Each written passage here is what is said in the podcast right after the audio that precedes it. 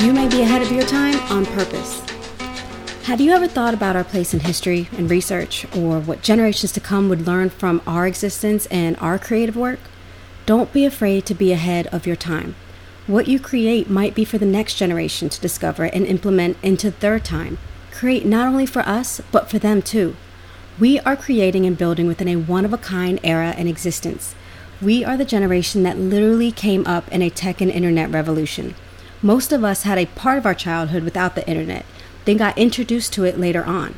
I specifically remember waiting in the line at the stores and asking my mom, please make sure you get an extra 15 hour AOL CD because I want to be able to use it when I got home. It was still so new to us. And there will never be another generation that was on that cusp of a tech revolution of that magnitude, straddling both worlds in their formative years. Our blogs, social media, videos, business models, content, and podcasts will be like history books for future generations. We will be the ones where they see how the effects of mobile technology, internet access, and constant exposure to information impacted every area of our life, for good and for bad. We are also the generation that approaches the sequences of life a little differently. The milestones were always high school, college, get married, buy a 30 year mortgage, have a baby, work hard at the same job, and hopefully be able to retire and finally really live and travel, like when you're in your 60s. We are shaking that up.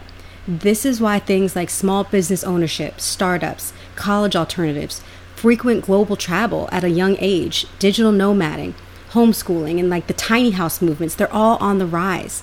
Our generation is prompting the new normals for the next. I find so many unique layers in our generation and what inspires our work, what we invent, and how it creates new normals for the future. I can only imagine the historical records and significance of it all. Unapologetically make your mark. God has you in this time with your specific mix of creative inspirations, ideas, and preferences for a reason. The truth of your existence fuels the story and impact of your vision.